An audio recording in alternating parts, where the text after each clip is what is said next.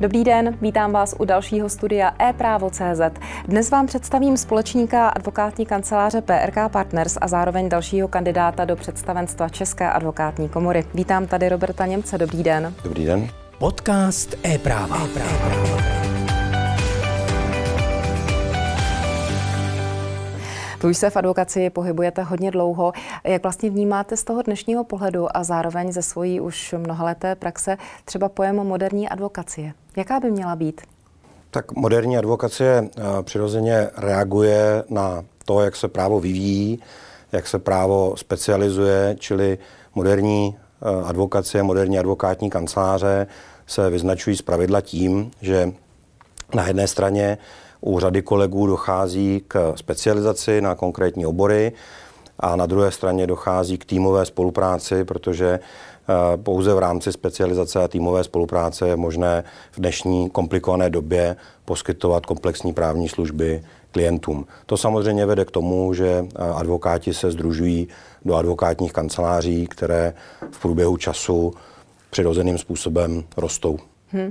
Já jsem se na to ptala právě proto, že i vy máte za sebou už velký vývoj, minimálně v rámci zmiňované společnosti PRK Partners, kde ta působí na trhu 30 let a vy jste tam tuším něco kolem 25 let, tak to už ten vývoj a posun k té moderní advokaci v podstatě už můžete zhodnotit z poměrně velkého úhlu pohledu. Tak já myslím, že PRK Partners je úplně typickým představitelem toho, jak vlastně advokátní kancelář založená téměř před 30 lety, počátkem 90. let, reagovala na vývoj na trhu a z advokátní kanceláře jednoho advokáta, který byl, řekněme, specialistou na bankovní právo, v postupu doby vyrostla na eh, velkou právní firmu, která poskytuje právní poradenství prakticky ve všech oblastech obchodního práva z jednoho partnera na 15 partnerů z jedné kanceláře na tři kanceláře v Praze, eh, v Ostravě a v Bratislavě. Eh, prošli jsme si vývojem používání informačních technologií, kdy na začátku, já si ještě pamatuju dobu, kdy advokát používal diktafon a eh, asistentku, která ty jeho diktáty přepisovala.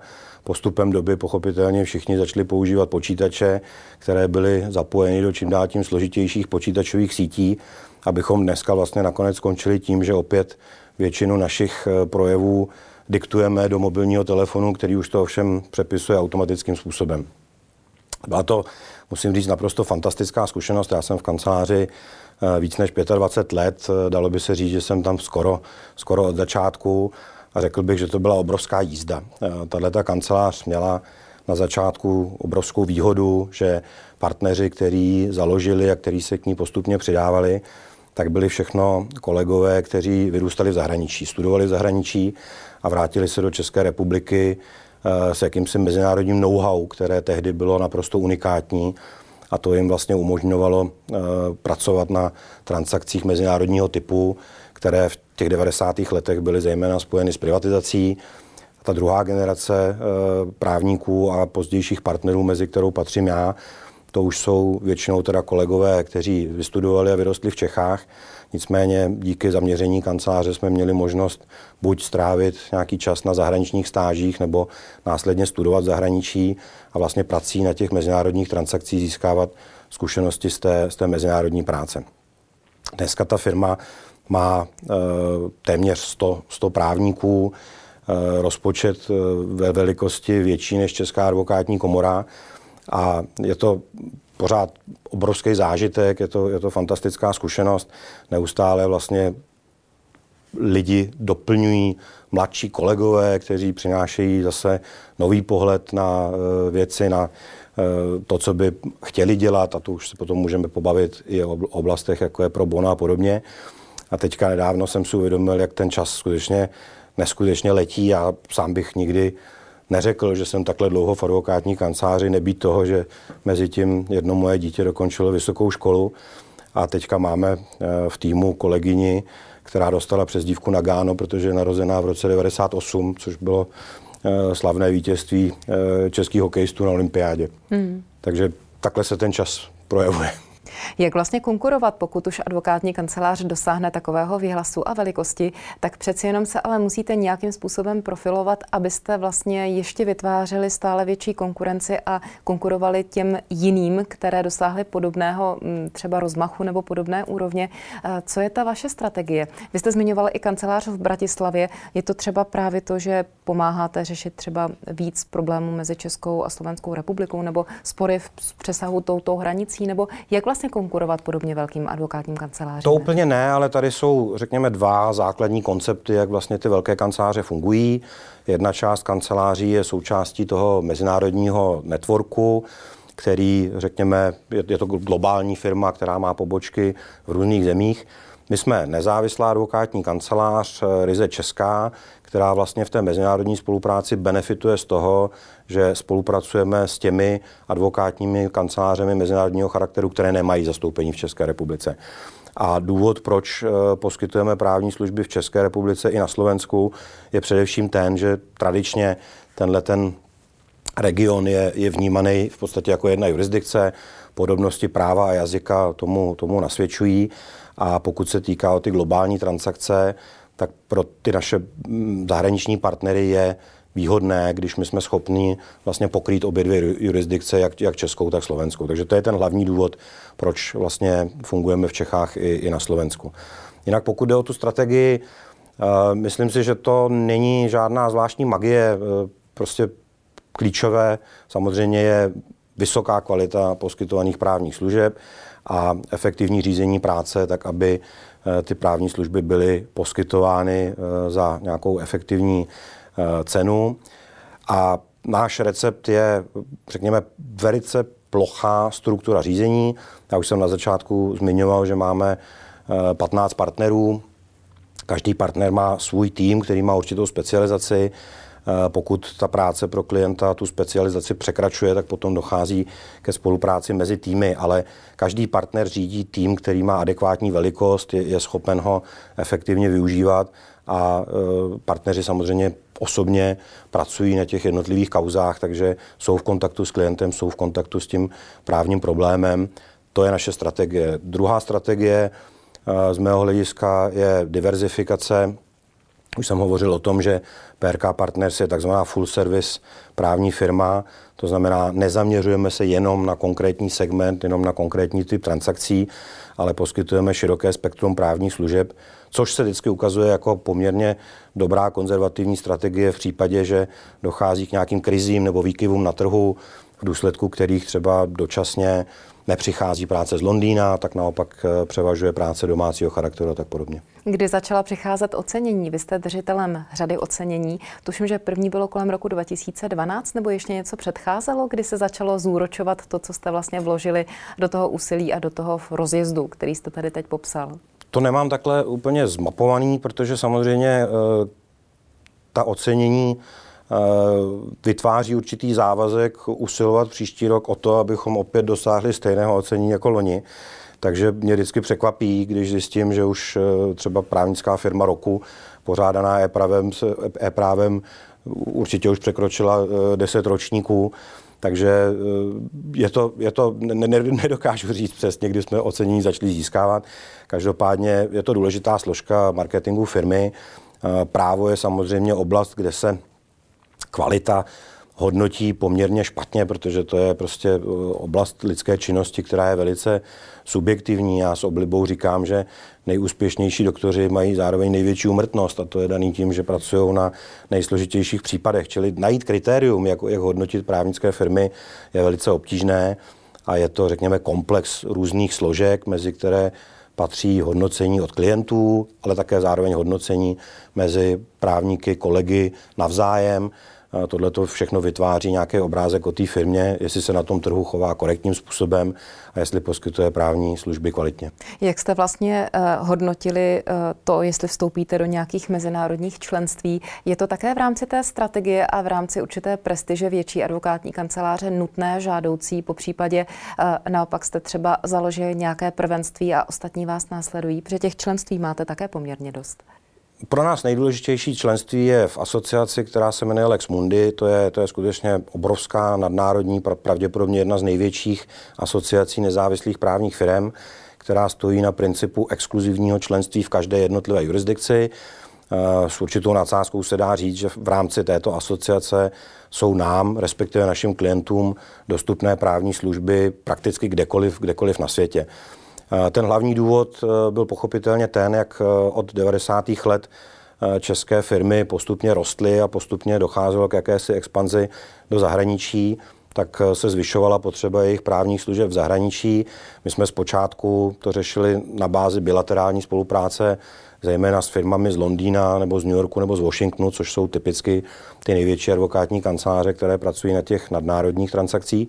Ale ukázalo se, že klienti potřebují i služby v jednotlivých jurisdikcích a na to právě ta asociace Lex Mundi je pro nás naprosto vynikajícím partnerem, protože eh, v každé jednotlivé zemi poměrně náročným způsobem se snaží vybírat nejlepší nebo jednu z nejlepších lokálních kanceláří, která potom v rámci Lex Mundi spolupracuje.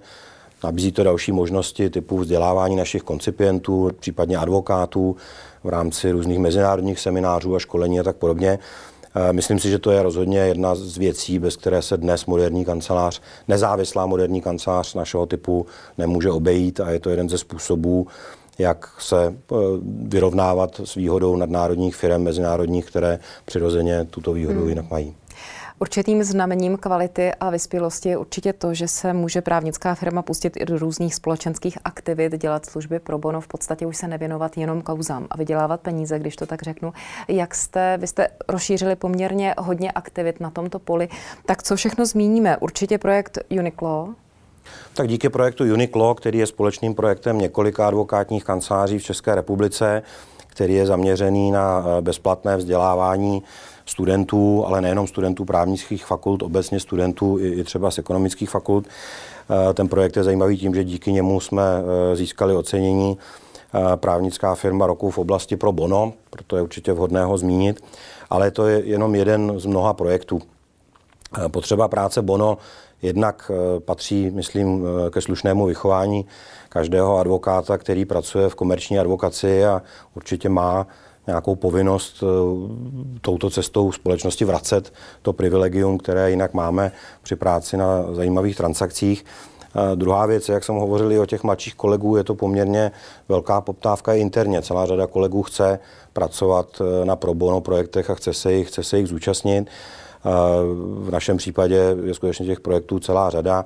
Dlouhá léta podporujeme nadaci Terezy Maxové, dlouhá léta podporujeme eh, právnický spolek Všehred na, na právnické fakultě a například loni v době koronakrize jsme eh, poskytovali také bezplatné právní poradenství ve spolupráci s eh, obchodní komorou, respektive s hospodářskou komorou České republiky, kde v rámci tohoto projektu, na kterém tedy taky participovalo víc advokátních kanceláří, bylo poskytnuto zhruba 3000 bezplatných právních porad v průběhu covidové krize. Hmm. A taky jsme zmínili koronakrizi právě asi z pohledu toho, že musela udělat eh, velký nárok na to, jak se budete vyvíjet eh, v rámci různých online aktivit, což je v podstatě taky asi eh, široká vaše činnost a zřejmě se i během toho covidového roku asi ještě rozrostla. Musím říct, že PRK naštěstí na přechod do onlineového prostředí byla velice dobře připravená, protože pokud jde o ty videokonference, které se dneska staly vlastně naprostým standardem, tak v rámci té mezinárodní spolupráce využívání videokonferencí eh, bylo poměrně časté už před touhletou krizí, protože samozřejmě je to velice efektivní způsob, který šetří náklady na eh, komunikaci eh, na dálku. Byli jsme díky tomu schopni v dobách toho nejtvrdšího lockdownu v podstatě plynule a snadno přejít do toho onlineového prostředí a pokračovat v poskytování právních služeb. Ale zároveň se ukázalo, že to není všelek, že samozřejmě eh, poskytovat právní služby online lze. Je celá řada oborů i v právu, kde to je možné lépe. Jsou obory, kde je to možné o něco, o něco hůře ze dvou důvodů. Například já jsem, já jsem uh, posledních víc než deset let Eh, se specializuje na eh, vedení obchodních sporů, čili to je ta takzvaná litigace. Tam ty možnosti využití online prostředí jsou do značné míry omezené a to, to ze dvou důvodů.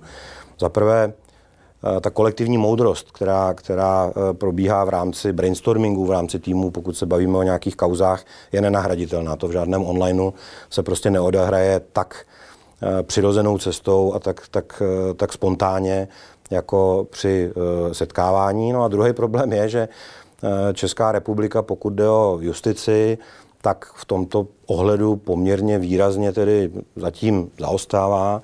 A přestože existuje již celá řada pilotních projektů na zavedení online soudního jednání a tak podobně, tak standardem to dosud není. A to, co například do dneška nemáme, je online přístupný soudní spis, což je věc, která nám velice, velice komplikuje život. A vedle toho existuje celá řada jiných projektů, to není jenom online, uh, online prostředí nebo digitalizace práce v advokaci, není jenom to, že se budeme setkávat na videokonferenci, ale samozřejmě uh, s rozvojem technologií roste i požadavek na efektivnější poskytování právních služeb v celé řadě oblastí, které tomu nahrávají. Eh, dneska už je například možné třeba realitní transakce zpracovávat v podstatě automatickým způsobem od zadání jakéhosi term sheetu na začátku transakce až po kompletní vypořádání transakce eh, v katastru nemovitostí, včetně advokátní úschovy.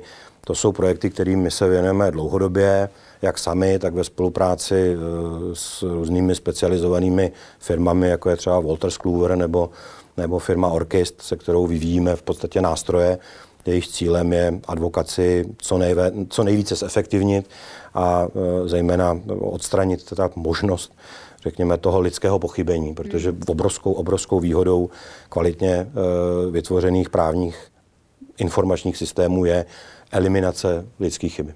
Vy jste zmiňoval poměrně eh, silně nedostatek digitalizace v advokaci. To je možná jedno z témat, kde se můžete zasadit i v rámci svojí funkce v České advokátní komoře. Blíží se volby. Jak je vnímáte vy? Kandidujete, už jste zároveň členem představenstva, tak pojďme možná hodnotit jednak kvalitu činnosti a trošku bilancovat, kam se Česká advokátní komora posunula do dnešního dne a určitě se dostaneme k tomu, co by byly vaše priority dál, nebo co jsou vaše priority.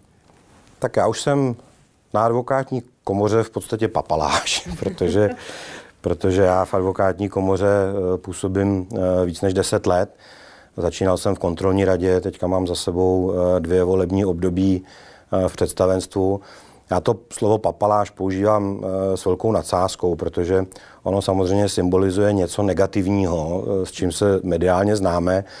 Advokátní komora je v tomto směru úplně jiný organismus. Advokátní komora je samozprávná organizace a e, výkon veškerých volených funkcí je považován za čestný a tudíž také bezplatný. Čili e, kolegové, e, kteří spolupracují s advokátní komorou, ať již ve volených orgánech nebo v různých sekcích, komisích a tak dále, tak v podstatě realizují tímhletím způsobem svoje právo podílet se na samozprávné činnosti advokátní komory, nějakým způsobem jí pomáhat a v podstatě věnují svůj volný čas, případně část pracovního času ve prospěch toho celku. Proto mě občas trošku pobaví, když to slovo papaláš eh, na advokátní komoře je eh, používáno eh, v jakémsi nepříliš, nepříliš pozitivním kontextu a myslím si, že to není, není, úplně, není úplně fér. Myslím si, že já jsem typicky představitelem eh, advokátní kanceláře, která eh, se vlastně podílí na spolupráci v rámci té tzv. moderní advokacie, což je neformální platforma, eh, na jejíž bázi spolupracují velké české a mezinárodní advokátní kanceláře již více než 10 let. A hlavním motivem bylo v podstatě Eh, zasadit se o to, aby více kolegů z velkých advokátních kanceláří se podílelo na činnosti advokátní komory a aby zkušenosti, které mají eh, ze svých, advokat, ze svých advokátních praxí, tak i z jakéhosi mezinárodního hlediska, aby vlastně používali ve prospěch advokace a advokátní komory jako takové.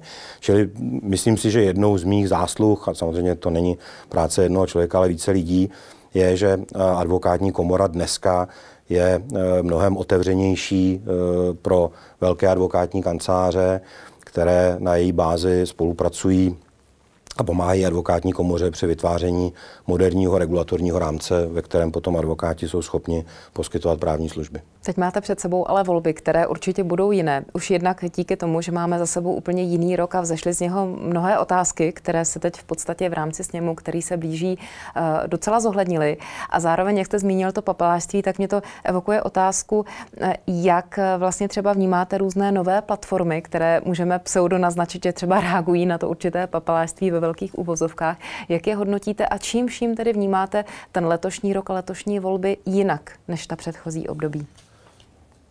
Já mám ten pocit takový malinko rozporuplný, musím říct, protože na jednu stranu velice vítám větší snahu o zapojení širšího okruhu advokátů do činnosti advokátní komory. Jak jsem mi říkal, advokátní komora je organizace, která rozhodně potřebuje, aby se na její činnosti podíleli advokáti. Když se podíváte na to, kolik má advokátní komora zaměstnanců a jakou agendu vykonává, tak je naprosto jasné, že bez aktivního zapojení a dobrovolné práce advokátů to nejde. Čili je nepochybně pozitivní, pokud eh, kolegové z různých jiných platform se snaží eh, o zapojení většího množství advokátů do činnosti advokátní komory a to je jednoznačně potřeba pochválit a přivítat. To, co mě trošku mrzí, že samozřejmě, jak se blíží volby, tak zažíváme, dalo by se říct téměř poprvé, něco jako velmi intenzivní volební kampaň. Volební kampaň, která se přenáší nejenom do stavovského tisku, kde by to bylo asi naprosto pochopitelné a v pořádku, ale přenáší se do prostředí sociálních médií, přenáší se do e, veřejných médií, kde e, někteří kolegové v rámci tedy e, snahy získat dostatek hlasů, aby mohli získat funkce v advokátní komoře, překračují podle mého názoru míru vhodné kritiky takovým způsobem, že to poškozuje dobré jméno advokacie. Teď máte na mysli třeba některé z nových platform, ať už zmíníme otevřenou advokaci, další platformu je Komora 2.0? Já si myslím, že by asi nebylo vhodné, abych někoho konkrétně jmenoval, ale když... Spíš ta nebezpečí obecně, můžeme no, shrnout. Obecně mně přijde, že je trošičku špatně, když témata, která patří na půdu advokátní komory, se nediskutují na půdě advokátní komory, ale veřejně v médiích.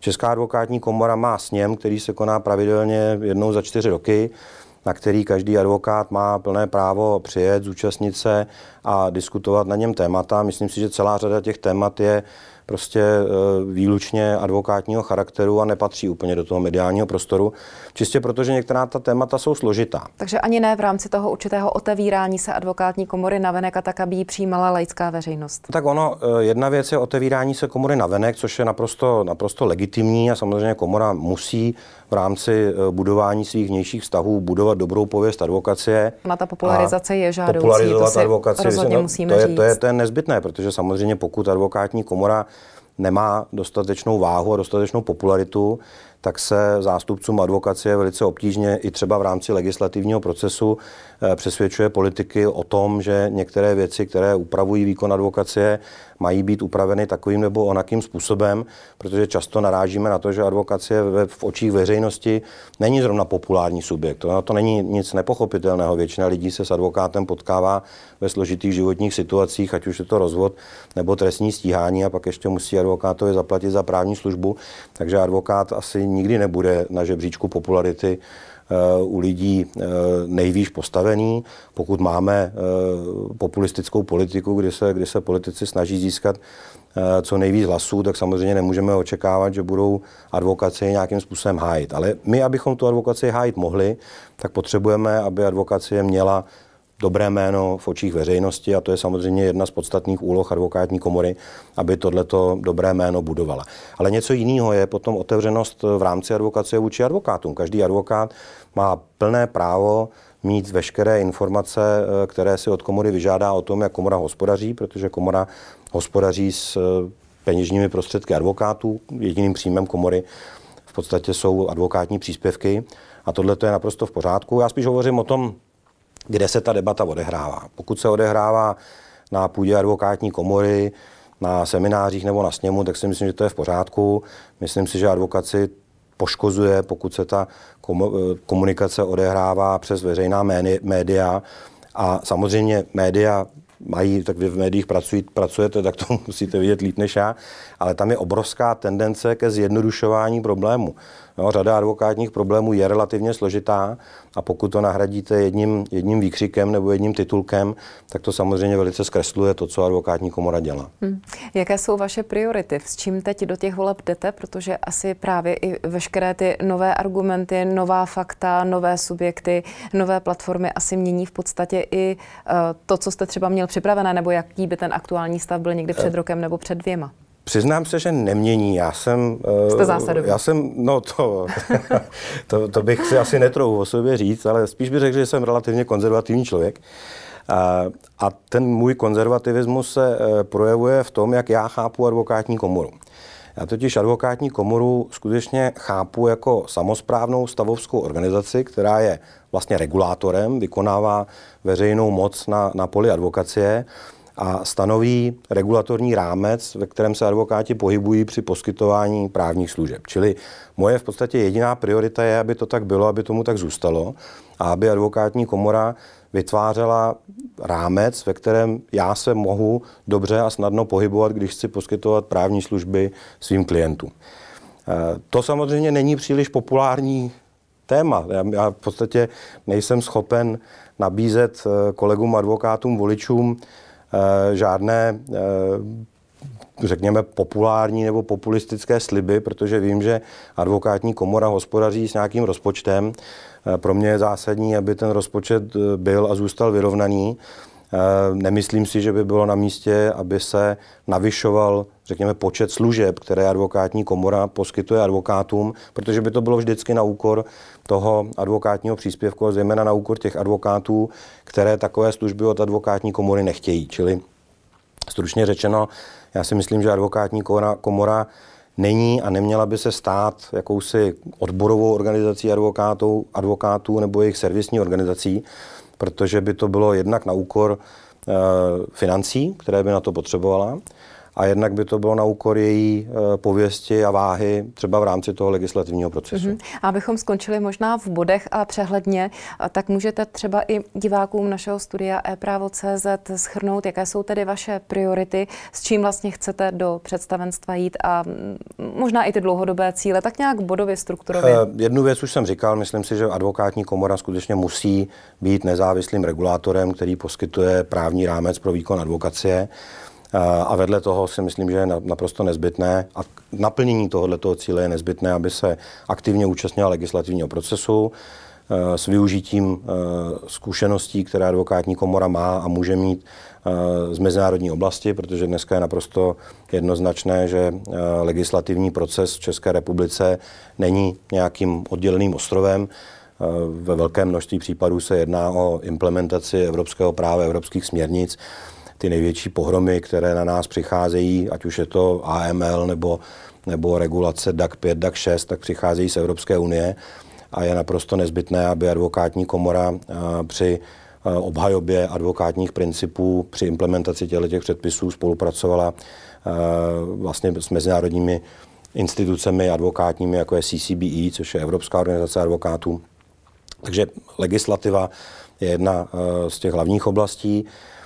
To, co je naprosto nezbytné, a na tom se asi shodneme napříč i s těmi ostatními advokáty a jinými platformami, je, že komora musí transparentně a dobře hospodařit eh, s finančními prostředky advokátů, že se musí chovat hospodárně.